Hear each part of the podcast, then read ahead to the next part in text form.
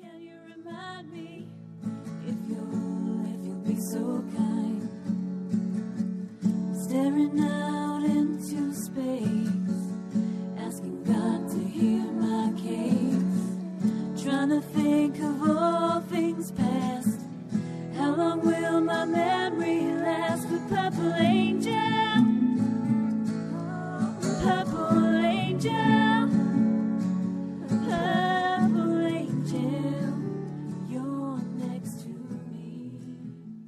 Well, hi everyone. This is Lori La Bey, the host and founder of Alzheimer's Speaks. I hope you're having a great day today. Before we get started with our show, I always like to give people a little idea of who the heck we are because we're always getting new listeners. So I'll just get that housekeeping out of the way.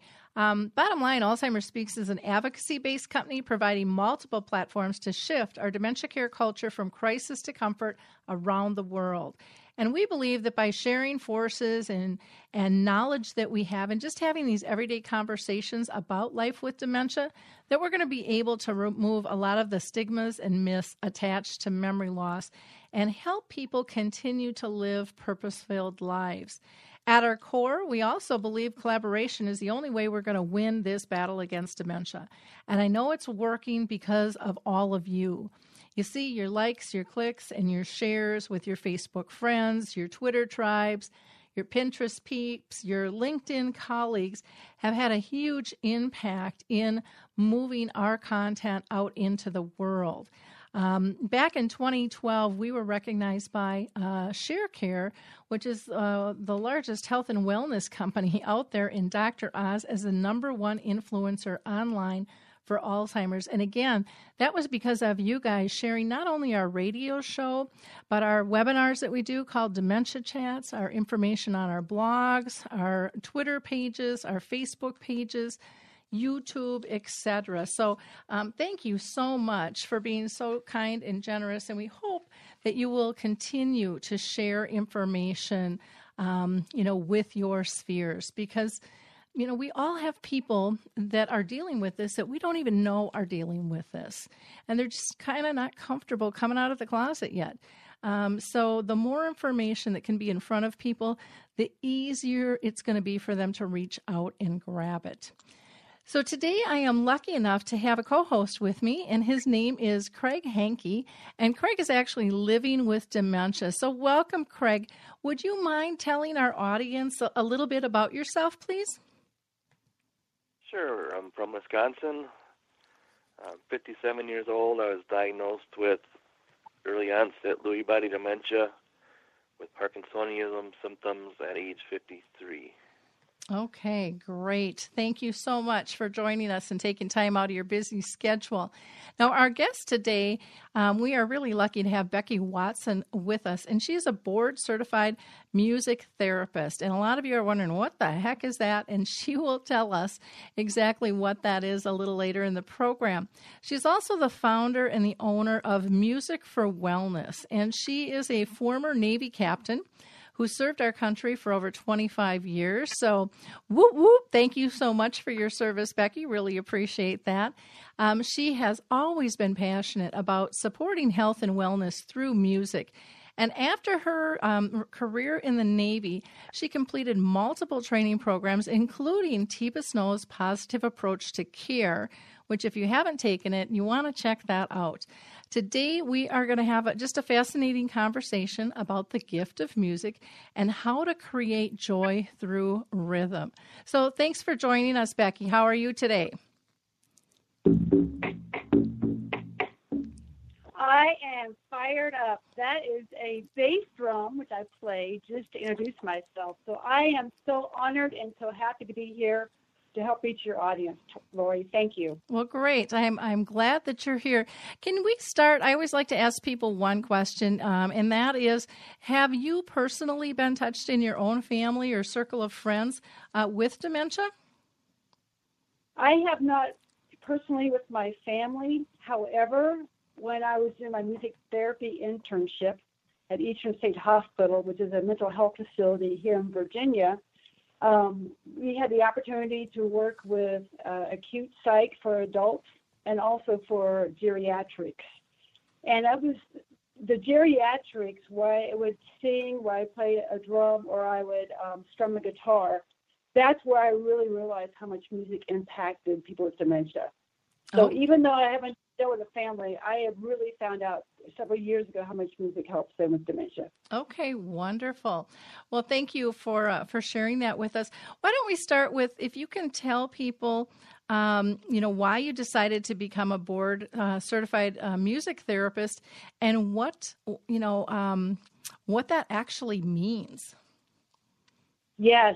First of all, uh, I am so honored to be here, Lori. You have such a great podcast that that talks about crisis to comfort, and I'm just so honored to be able to share what I know. Um, so, what is a board certified music therapist, and how I went from being in the Navy to being in the music? Just real short story. I uh, grew up on a farm in Kansas. Went to school first, uh, college, because I was a musician. I played the piano, guitar, clarinet, and organ and went to college on a music scholarship. But halfway through college, I realized I really liked business. And I didn't want to teach, nor did I want to perform in music. So I finished my business degree, and then I really wanted to see the world. What better way to see the world than to join the Navy? so I joined the Navy uh, to see the world, and I was on active duty for seven years. And all through my active duty days, I will say my I felt I was missing something. I felt I wasn't following my true passion, which is music. hmm So after seven years of active duty, I decided to get out, stay in the reserves, Navy Reserve, and go back to school because I really missed music. And that's when I discovered music therapy as a college degree, as a profession. So what is music therapy? I like to keep it very simple.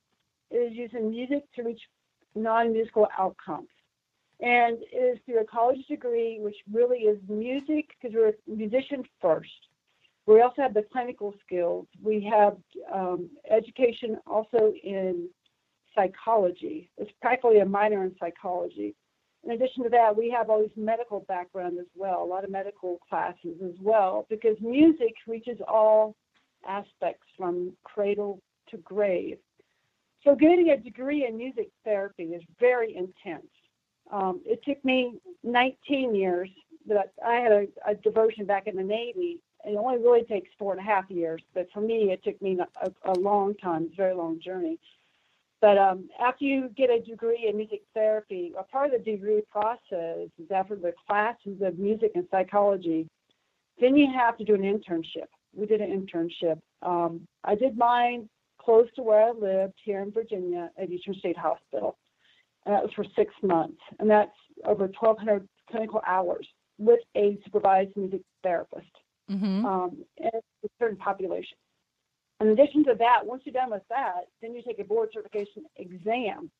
Now, for me, it took me so many years to get my music therapy degree because I had to make diversions in the Navy for good reasons, but I just was called both places.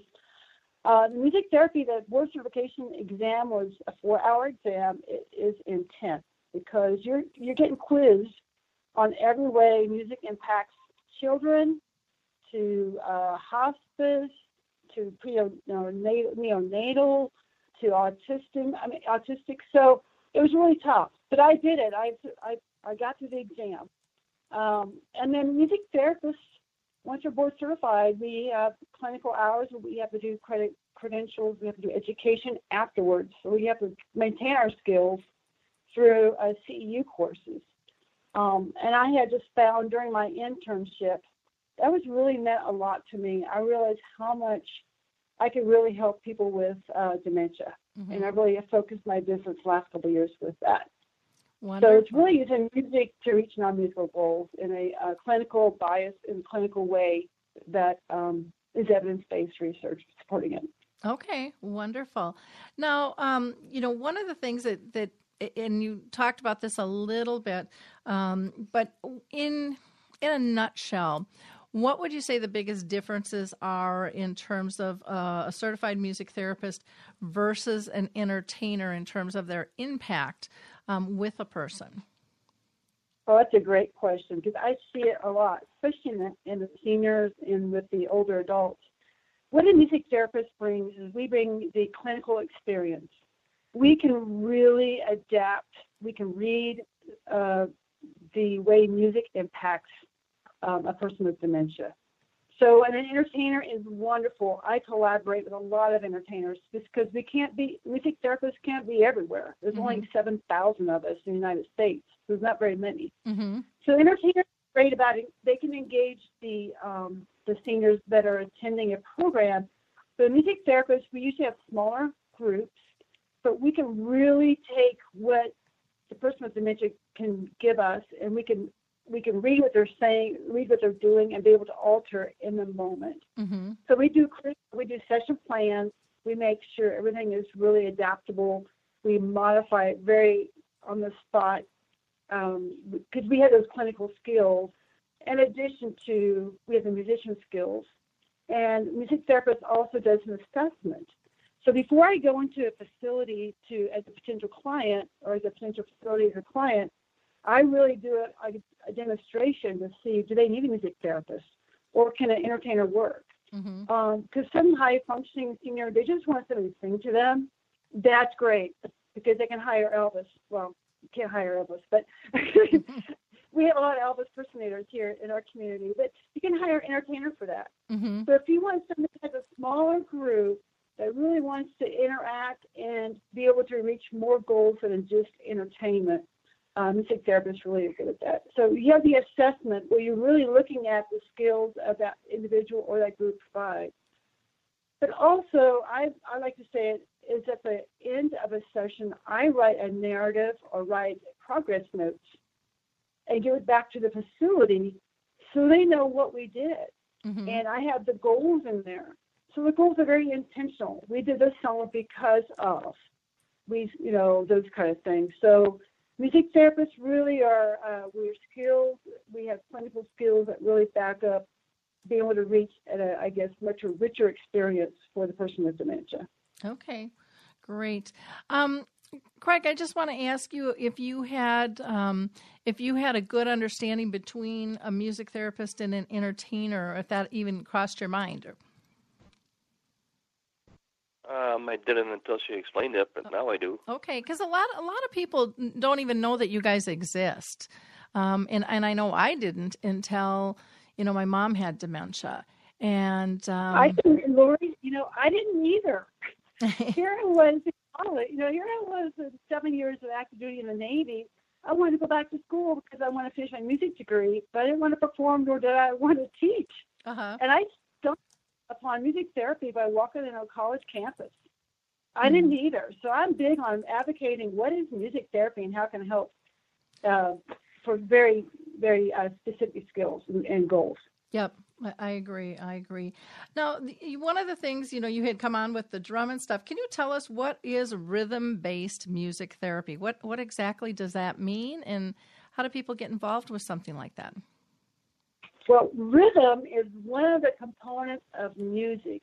Music has four elements rhythm, you have melody, harmony, and you have, I call it silence, or you have space.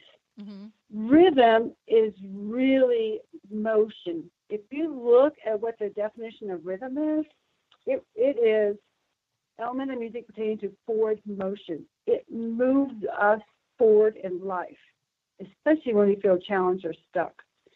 So rhythm, you know, we're, the first sense we are hearing when our, in our mother's womb is the sense is our mother's heartbeat. That is rhythm. You know, it's a steady pulse. It's in our heartbeat. So it, it's just the tapping of a drum. So what is rhythm-based music therapy? Is a music therapy practice that really emphasizes on rhythm. Rhythm being we use that as a primary reason. Reason, and most of my groups have some type of rhythm. Mm-hmm. Rhythm, I talk about being the 15 E's. The first reason why it's rhythm is it's easy. Easy being is part of our body. We we are wired for rhythm. We have a heartbeat. That is our pulmonary rhythm. We have our car, that's our cardiac rhythm. We have our circadian rhythm, which is our sleep wake cycle. We have also our brain rhythm, you know, alpha beta waves. So we are biologic, biologically wired for rhythm. We can't help it. You know, we, we tap our toes. We we have rhythm in our heart. We breathe with rhythm. Um, so first of all, and, use, and if you use instruments with the rhythm, it just elevates and it uh, brings a different dynamic level to it. So it's basically using rhythm in a way that anybody can do because it's easy. And there's a couple other reasons why I like to use rhythm. It it energizes.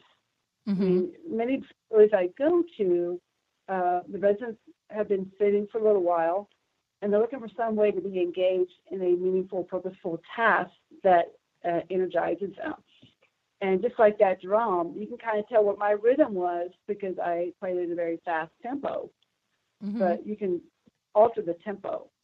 So it's using the rhythm that anybody can do because we're, we're wired for it. Um, may not be able to say a word, but you can still tap your toes, clap your fingers, snap your fingers, you know, nod your head. That's mm-hmm. all in rhythm. Okay, and uh, I, I, guess I remember seeing that with my my mom. You know, it, even when she was in the end stages, you know, she would just kind of her body would come alive, even though she couldn't speak, and sometimes wouldn't even have her eyes open. Those toes would be tapping, or her wrist would be going, or even her fingers. It didn't make any difference, but she she could feel the beat. Now, um, part of what I, uh, you know, and I don't know if I'm correct on this, but it seemed like her body could actually feel the beat. It wasn't just about hearing. It, it seemed to me um, that her senses got higher in a lot of different areas. And I'm going to ask Craig this. Craig, do you feel like your your sense of um, touch and maybe uh, even smell or um, sight. Uh, uh, do you think any of those have increased for you? Sound? Um, my sight has actually decreased, but sound and um, uh, hearing has increased. Okay. Yeah. It's like when somebody is blind, that their hearing more or less takes over. Okay. Sense of smell, sense of smell has been um, influenced by the dementia also smell a lot of um, like burning wire kind of smells. Okay. Yeah, I've heard that from a lot of people, and then that kind of scares them if there's a fire because they think that it's not real because they just smell smell that now. But I, I know with my mom, she seemed to be extra tuned into sound. And, um, and and I've heard you know like there's different types with the drum. I've heard that they can feel the vibration or the harps. Is, is that um, is that something that's been researched, Becky, or is that just a wives' tale that's whipping around out there? Yeah, yes, there's there's been research with that definitely, um, especially with the rhythm uh, with music therapy, especially with music therapists. But yes, there's been research, especially it's called rhythmic auditory stimulation, mm-hmm. RAS, and that's used quite frequently with people with a stroke, recovering from a stroke, or even Parkinson's, but mostly with stroke rehab where they will actually play a drum beat or a metronome, mm-hmm. something with a very steady beat, and they'll walk with walk with you know, especially with something with a slight gait, the unbalanced gait or a gait that's not um, quite even. They will actually tap the rhythm with a drum or a metronome, and their gait will improve. Mm-hmm. And that's been very. In fact, we have a place here in our local community that's still doing research on this but they can measure how the, the walking has improved through the RAS, which is basically rhythmic auditory stimulation, where they're actually tapping the beat and their body is respond their muscles are responding to the beat. Okay. So the mind's not it's the muscles, it's muscle memory. So muscles is doing that. They do that a lot with uh, speech as well. Um, they'll do uh, not so much with the drumming, but with music. Okay. Um, Bill, yes, there's all kinds of great research. And in fact, Craig, I was going to suggest that uh, you can. I'm not sure if you, have you used music at all to help help uh, with your walking. Do you have any issues walking as far as with the gait? Uh, not a gait as of yet, but I do have a lot of trouble um, with stability.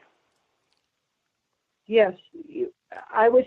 One thing you may want to try or explore is if you have some some music that's got a steady rhythm, um, I call it even a march, but something that matches where you're at, you, you know, energized wise. You don't get something too fast, but you might see if that helps with your balance. You know, um, just like I said, balance because I can see with your vision being impaired, that definitely messes with. You know, it helps. It may affect your other other senses. Sure. So I, yeah, they they're yes. No, I was I was just going to add. I just saw on Facebook the other day somebody had posted a. Um, I, I want to say it was a therapist, and she was walking with a man who had Parkinson's, and he was very stiff, and you know she had the belt around him, and you know she's she says in her little you know handmade video she said, "I want you to watch this. We're going to watch him walk his normal gait." And I want you to see how he struggles and how off balance he is. And she you know used the belt and he was using his walker and um, just having a difficult time moving around. And then she said okay now we're going to stop and we're going to turn on the music. And she just you know put her her phone on and played music and they stood there for maybe 30 to 60 seconds probably 30 seconds till his body got the beat and you kind of saw him bouncing and then he started walking. His whole gait changed like instantly. And pretty soon he put his walker to the side, and pretty soon she was able to take the belt off him. And the next thing you knew, he was dancing with her. I mean, and it was just like, it, it was unbelievable, you know, to see that. And you you hear those stories.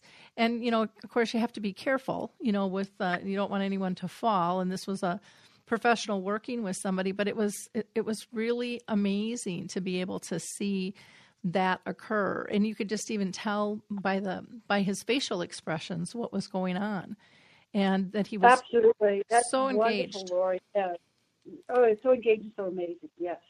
yeah Wonderful. so that that might be something you want to check out and see if you see a difference at all or or maybe you already have craig in terms of um does have you felt music change your mood or your or your walking gait or anything like that have you noticed a difference Music definitely changes my mood. Um, I've been playing trumpet for 49 years, and just took up the guitar.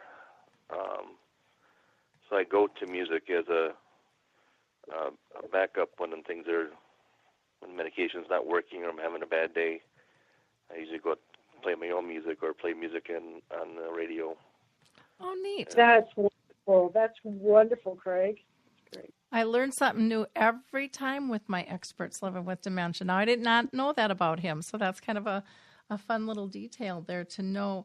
Can you tell us, um, Becky, what are some important points to consider with the sensory changes? You know, as a person ages um, and or you know has dementia, because people with all ages can get dementia. Um, especially with percussion instruments, what should they be looking for or trying to do? Oh, that's a great question, Lori, because I will say in the field of, uh, you know, the senior care industry, people just want to help. Um, professionals, music therapists, but also even just care partners and entertainers. They just want to help, and so they think they're doing a great. They think it's doing a great um, service for folks. So I would say music is very powerful. It's a gift, Mm-hmm. but it's also a risk. Mhm. R I S K, especially percussion. And I will say I had the hugest aha moment when I went to the virtual dementia tour, which is a um, by secondwind.org. It's a simulation of going in an awareness of somebody living with dementia. Mm-hmm. And I went through that experience. It was just really, it made me realize how important it is to really factor those things in. So, uh, with specifically with percussion, first thing is you got to make sure um, if somebody's in a highly elevated state, uh, you know, very agri- um, you know, just really agitated, you know, Mhm. very emotional. The last thing you want to do is hand them a music instrument or a drum. Sure. Uh, sometimes they could they could be a weapon. Mhm. So I, I spend one day a week at a geriatric psych hospital, and I'm learning every single day. Um, but one thing I say, you really got to look at their mood. I mean, at some point you could probably help them descale, but biggest thing is it can really it make people more um, agitated, just because the rhythm might be too loud Sure. for them. So the very first thing. I'm gonna I'm gonna interrupt you for a second because some of our listeners might not know what a percussion instrument is. Can you name off a few? Yeah, percussion could be a shaker. When I say shaker, um, egg like a an egg shaker. It's like a little egg, but it's filled with beats. It's a shaker. Mm-hmm. I love little shakers because it's energized. Mm-hmm. Uh, percussion could be any type of drum. Um, our pots and pans. When we were young, living, you know, when we were young and toddlers, we probably played our pots and pans at home. that, cause, you know, that with a with a spatula. Mm-hmm. That could be a percussion instrument. But a drum, uh, different types of drums. I like using little, they call them sound shapes. They're Mhm. made by Remo, R E M O, sound shapes. But they they look like a little plate. But they're flat shaped drums of different shapes. But because I've been in so many facilities, I like taking the sound shape because you can put them in your lap and you play the drum with your fingers or with a mallet. So the drums, you can, they're so accessible because there's really only two different sounds you can really, or I say notes you can get from a drum. You got the inner part of the drum, which is has the deepest sound, and then you're on the outer where the rim is, you have a higher, higher sound, higher frequency. So it's a higher um, note. Unlike a piano, which I was trained, you know, I was trained as a pianist. Um, you have 88 keys you know, lots of choices, lots of ways to get mistakes. but with a drum, you basically have a drum head. Mm-hmm. And you just you can tap it with your fingers, with your hand, with your knuckles, or with a mallet. Okay. Um, so yeah, our tambourine is basically a drum. It could be a drum or it could be opening with with bells on the edge. So percussion really is you have your wood and you have your sand blocks. So you have wood percussion, you have drums, you have shakers, and you also have what we call them metals. Metals, M E T A L. Uh, it could be like your triangle tambourines could be a metal. Um, anything that makes a higher pitch uh, chimes are metals. So you have different, four different, really different types of percussion. Okay. So Great. Well, thank you for for clarifying that. So, is that something that that families can try on their own? I mean, I know a lot of people, you know, dollars are short when dementia hits. And so, can they get some of these percussion instruments and try some of this stuff at home? Absolutely. I would say start with a. Um, I always tell my um, my family members who are interested in doing something at home, start with really something very simple um, with a buffalo drum or some type of drum. It could be a a, um, a bigger drum, but something just to see if they react to it. Mm-hmm. Um, I've been using the, my buffalo drum a lot, which is basically a, a, a, drum that you hold from the back with a rope. It's a 16 inch bass drum, um, and you give the you give the person a mallet if you like, Mm-hmm. or they can play with it. But it gives a way of communicating. Um, this week I've been doing a lot with my facilities with uh, heartbeat rhythms. You know, the heartbeat, very simple heartbeat, and I have the person tap the, the, drum and I hold it for them. Mm-hmm. So, um, so those are very accessible. Sound shapes they can hold themselves. It's it's like a dinner plate, and they can play with their fingers. Um, they also it's very portable, so they can tap their knees. Mm-hmm. So those are things that are those are two I always recommend. Um, I love maracas. Um, I tend to bring the bigger ones, the big bright red or bright blue maracas. Mm-hmm. They're, but it depends on the. Don't get toys. I mean, you see maracas that are available at discount stores, which are great for children.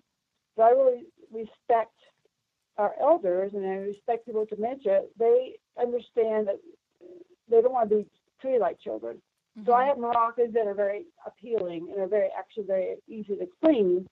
But the nice thing about maracas is that you can you can move with them. I am all about energy and make sure we provide a safe environment where they can move, they can dance, or they can mm-hmm. tap their legs, or they can raise their arms.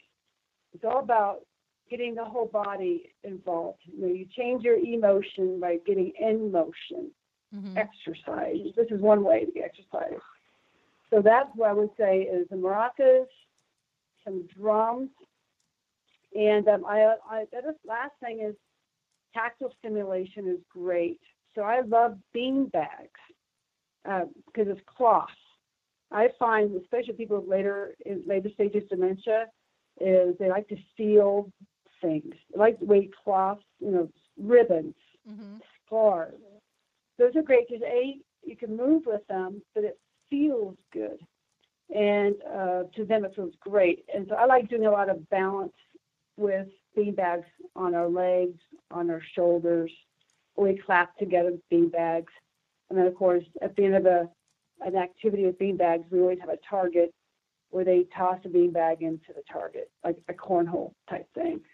So I, I'm in love with bean bags. Okay. okay. I like to I like to sew. So I've got all kinds of custom made bean bags that I use for my clients just because it's so much fun.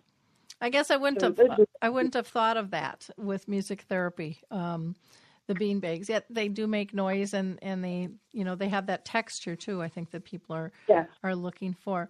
Um, Craig, have you found any certain types of music um, help you? I mean, it sounds like you you know you have your hands on a lot of different types of things, or maybe even with others with dementia that you have seen really resonate. Um, well, I, I, I grew up with a jazz background. In fact, when I was in when I was in high school, it was the end of the big band era, basically. Okay. Um, so I myself have played percussion. When you're not playing trumpet, you you play percussion on the side as in that era. Um, I go to a lot of spiritual music mm-hmm. uh, for when I'm having bad days, but I play um, a lot of classical music on my trumpet and um, a lot of jazz on my trumpet too. So that that that calms me down. Okay. Um, one thing I noticed though is that the trumpet is it comes naturally because it was in my distant memory. Mm-hmm. Where the guitar, I've been playing it for probably six months now, and I'm still having trouble getting past the first three or four chords because my memory just doesn't serve me in that uh, direction. Okay. Well, that that makes sense. Well, Craig, I tell you, it took me a long time to play guitar. so guitar, I mean, I commend you for trying it. Uh, just stay with it. You know, that's awesome because guitar. I mean, that's that's very complicated both hands, yep. left and right. Oh, and you're playing chords? I'm impressed. It's amazing. Great. Wonderful. Um, let's talk about um, since we're talking about the guitar. Can you talk a little bit about the harps? Because I've I've heard of you know the harp music and the vibration, and they have the kind that just sit on your lap and stuff too, um, where where they say people can really feel the sound. Oh yes, I have my favorite instrument, which I don't bring out too a lot, too much. Is the I call it my angel harp, mm-hmm. but it's, it's it's an auto harp. Like you said, it sits on your lap. It can also sit on your on your um, shoulder, mm-hmm. so you can read it against your shoulder. And one thing, same with guitar, um, the harp has got these strings, and you feel the vibrations, and you feel the vibrations through your body you know, King Saul talked about in the Bible how he uh, had David play his harp and helped him with his helped him with his depression. Mm-hmm. It sounds biblical text, and, and there's all, all kinds of stories in the Bible about music helping people. So yes, if you ever go to a harp concert, we had a harp concert not too long ago in my local area. Had six harpists on this hardwood floor. Very intimate concert. Mm-hmm. I tell you, I felt so good because you just feel all those rhythms, and just all the vibrations, because your body can respond to that. Mm-hmm. You know, and it's it's the drums the same way. The drums have a vibration as well, especially get the you know the open ended the open uh, faced one. But drumming the same way you get the vibrations, and your body responds to that. Mm-hmm. Um, it's automatic. it's entrainment. You know, your body's response to outside outside stimulus, and the body, your blood pressure will change, your pulse will change, just because it reacts to it. Okay, wonderful. Now I've heard um, from some music therapists that uh, that there are some dangers to using rhythm. Um, can you talk about that? Yes, and I would say after going through that dementia uh, virtual dementia tour, Mm-hmm. the one thing I realized as I was going through the tour, uh, which is again simulation of something with dementia, the best they know, is um, I was like, wow, the outside stimulus of something with dementia, I can see where rhythm really makes a big impact. The biggest one is sound.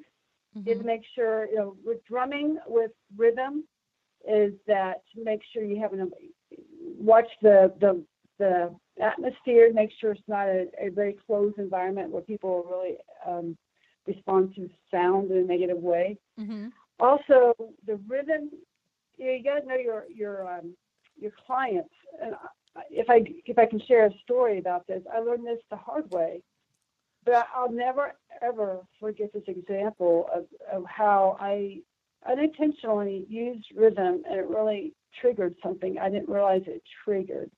But I was doing a um, a drum circle for some veterans uh, that were mid stage of 50, 60 year olds. So they um, they were suffering from PTSD, Mhm.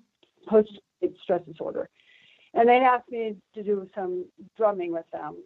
And I, I know that's like okay, got really be careful with people with, dement, uh, with the depression and those kind of things. So as, as I was unloading my drums, all the veterans were helping me. You know, World War II, uh, sorry, the Korean War and also the um, the Gulf War veterans. They Mhm. were helping me unload the drums, and they're like really having fun playing the drums. So I thought, okay, this will be fine.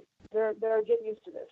Mhm. So when it's actually time for me to start my program, I had one of the veterans hold an ocean drum, which is a drum with beads inside of it, so it Mhm. simulates the ocean Sure.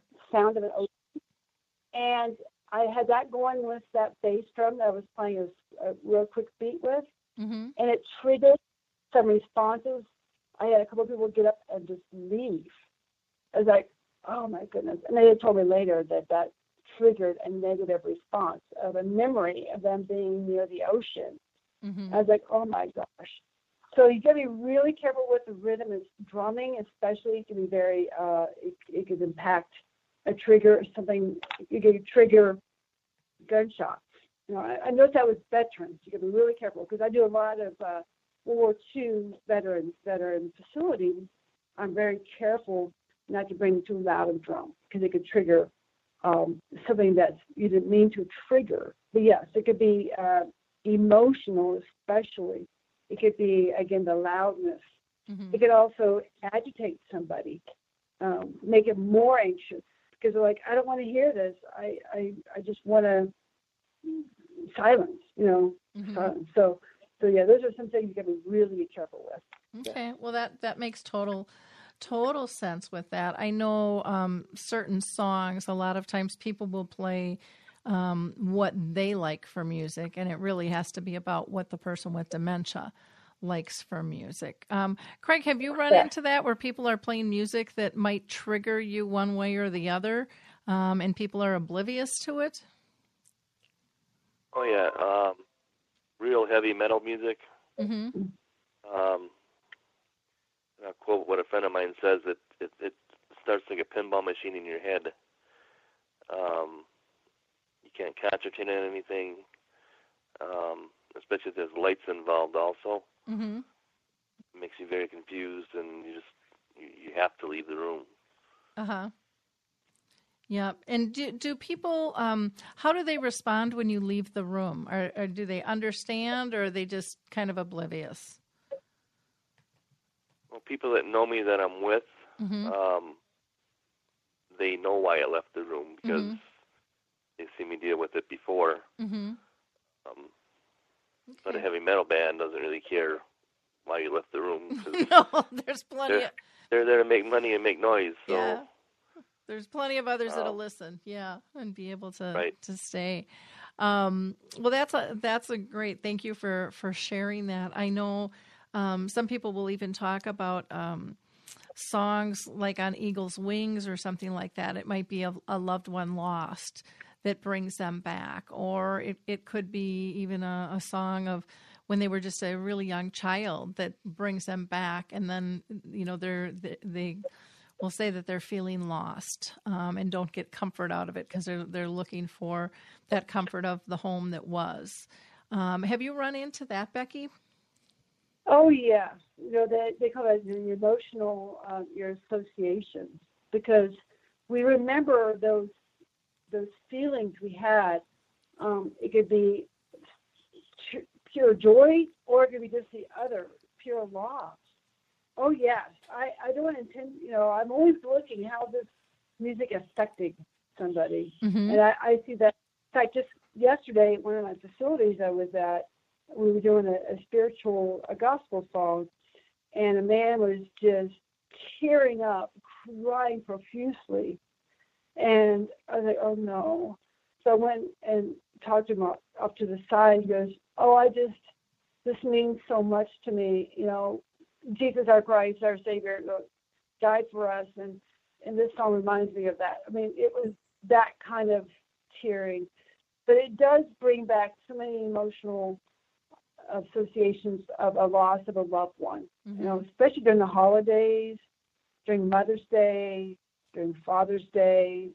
For me, it could be during uh, Memorial Day. It's a very emotional experience for some of the facilities I go to because they have a lot of veterans that are living there, mm-hmm. and it's not a it's not a picnic.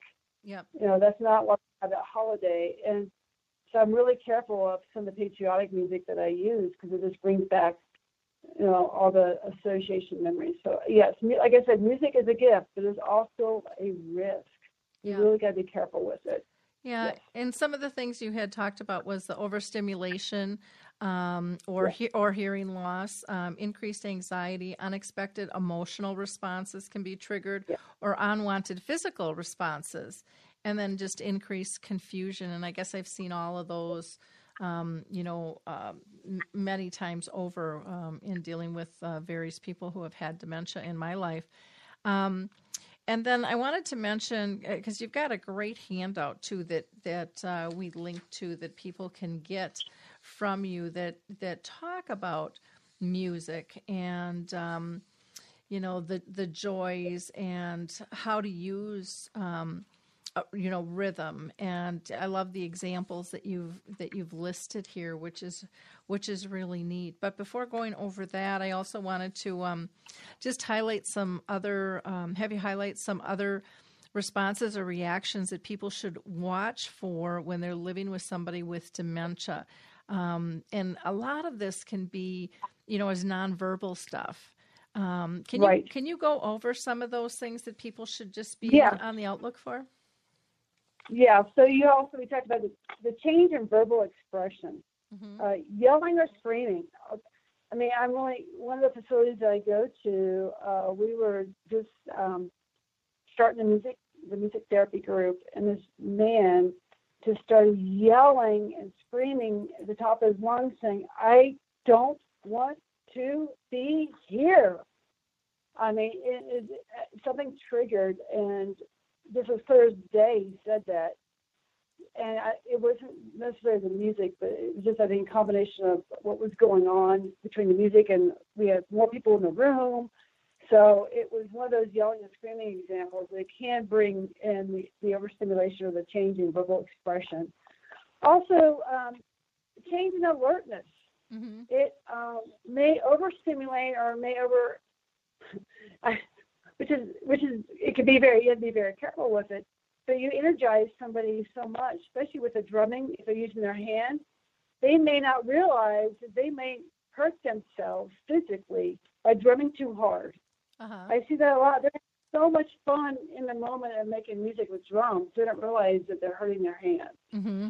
So I give you really. I do a lot of stretches before and after. You know, rub your hands because sometimes they get into it. Or the maracas, we were doing really high energy maraca movement exercise today. And I know everybody's hearts was pacing. Mine was up. I know theirs was too, which is a good thing. But you also got to make sure you don't over energize. them where they bring too much energy. Because they get so excited, they may get up and start dancing, and they it might be a fall risk. So I just Mhm. say that just be very careful.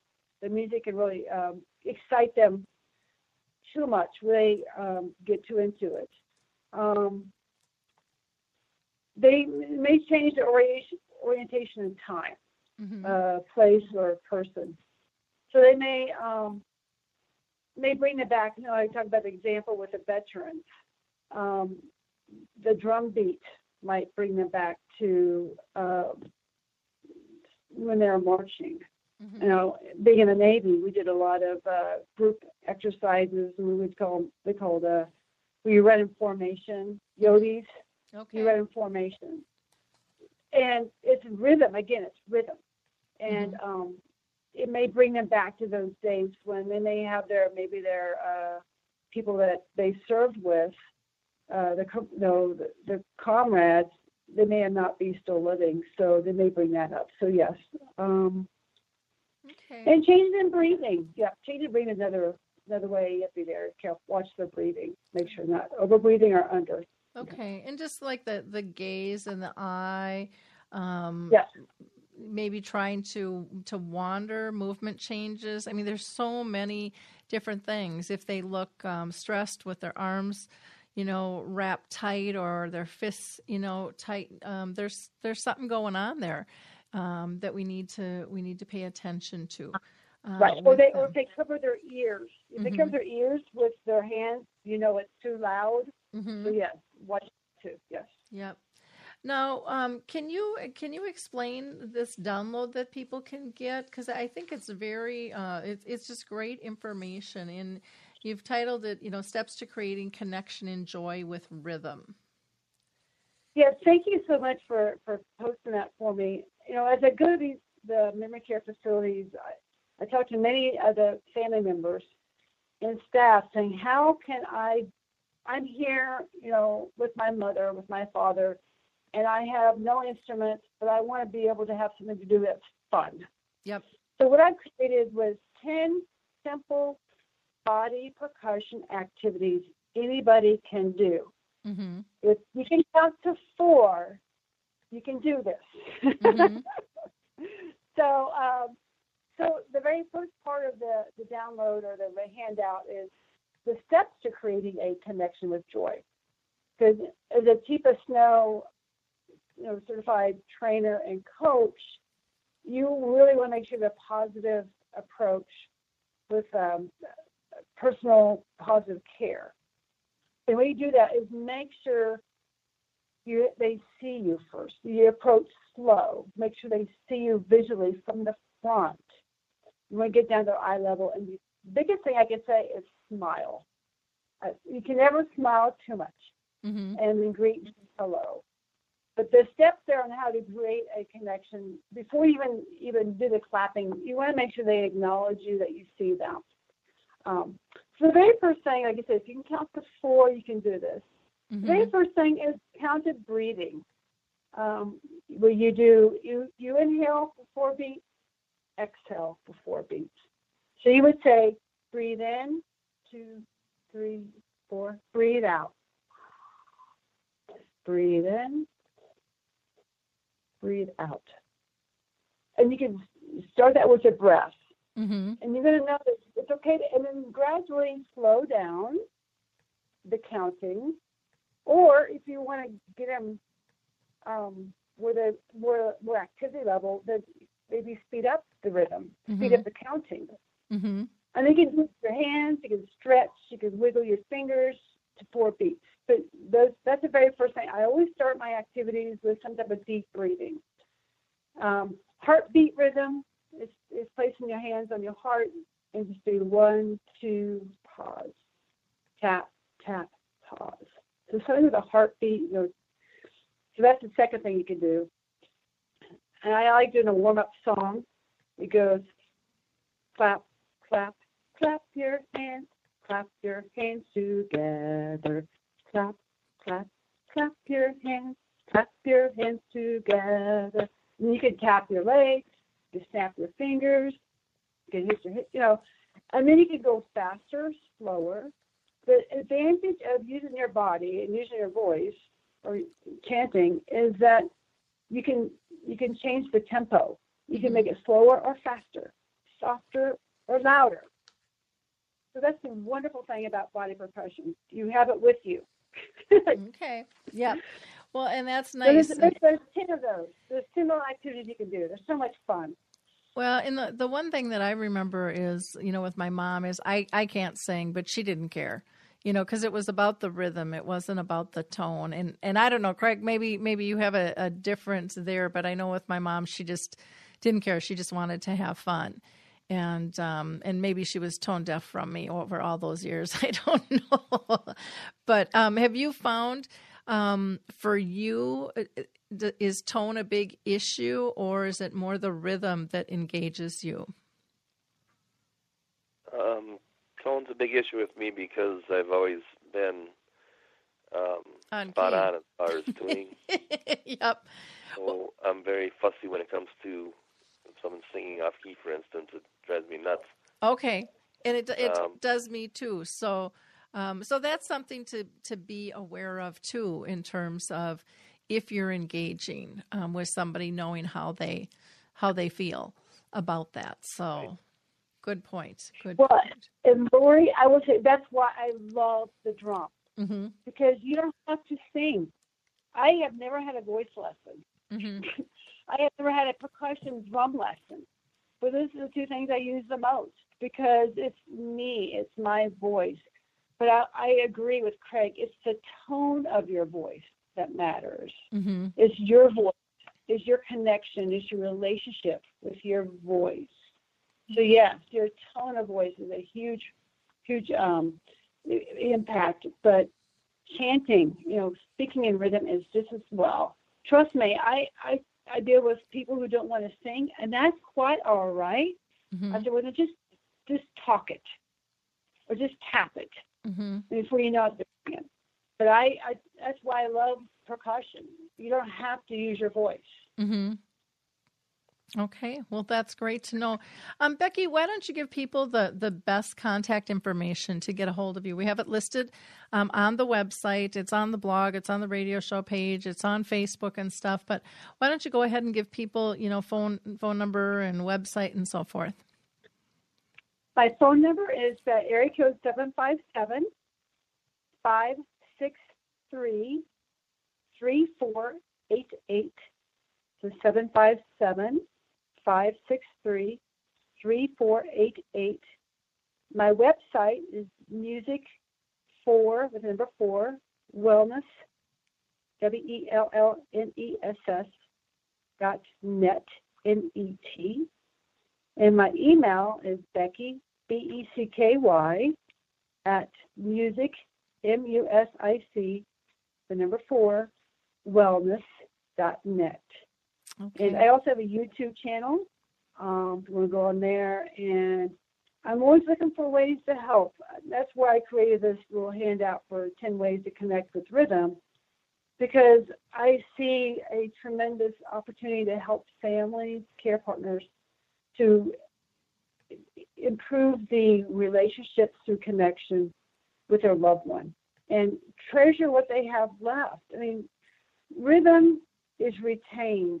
You- uh, Everything that is lost with someone with dementia, rhythm is one of those preserved skills. So isn't poetry. So Mhm. isn't prayer. Uh, but treasure what they have left. Treasure those moments and just celebrate what they have left. And rhythm is one of those great gifts. Okay, wonderful. Well, thank you so much for being with us today, Becky. I really appreciate it. Craig, is there any last question that you'd like to ask Becky? Yes, I'd like to commend her on what she's doing. Um, you see, I've I've been in nursing homes and stuff and played Christmas carols, and it's amazing the response that you get from the uh, older patients. And what she's doing is probably aiding these people uh, more than she knows. Mm-hmm. Um, Oh, thank you. Yes, thank you, Craig. You know, and it is. It's such a fulfilling. Um, I just feel like I'm, I'm living my mission. With what I'm supposed to be doing now. Now, even my my own mother is no longer with us. Her spirit is with me, and she's always telling me, "I told you so. You should do music. You should do music." so now she's saying it more ways than one. But music helps us connect spiritually as well, and that's one thing you can't really put words on it. Is how it brings us to a transcendent level where we can we can go deeper with building community.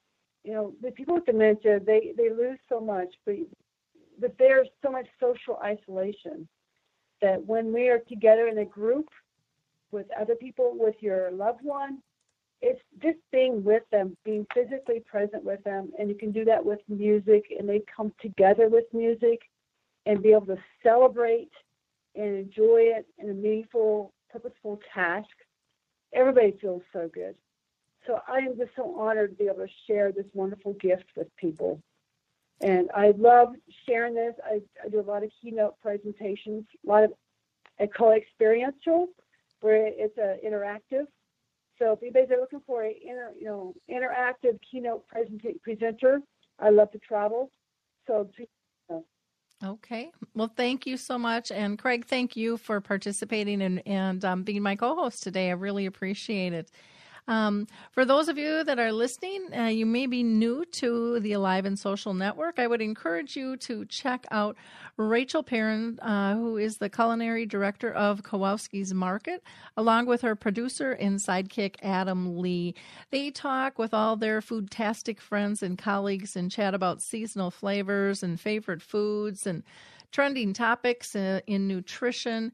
And their program is called What's for Dinner Tonight. And it's only about 10 to 15 minute long podcast, but it gives you ideas on uh, you know helping you figure out what the heck you're, you're going to make that evening. Or maybe you're you know planning out. You might want to go to kowalskis.com and get a full uh, menu of ideas. And that's k-o-w-a-l s-k-i-s dot com kowalskis dot com if you um, haven't listened to our recent shows, you might want to check them out. We've been doing this for years now, and so all of our shows are archived. But we just had the gals on from Dementia Raw training last week, and they were a hoot.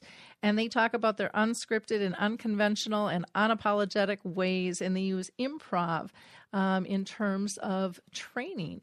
So that was a really fun show. We've also talked about triumphs, uh, struggles, and passions uh, with somebody who was living with dementia. We talked about um, horseplay and horse therapy and the gifts wrapped in Alzheimer's. Lots of lots of fun, fun shows. Our last dementia chats, which is actually a video interview uh, with people who are diagnosed with dementia. Craig is actually one of our experts. Um, we talked about advocacy roles, um, duties, and su- succession plans. Um, so as the disease carries forward, you know, how does that wand get passed to the next guy?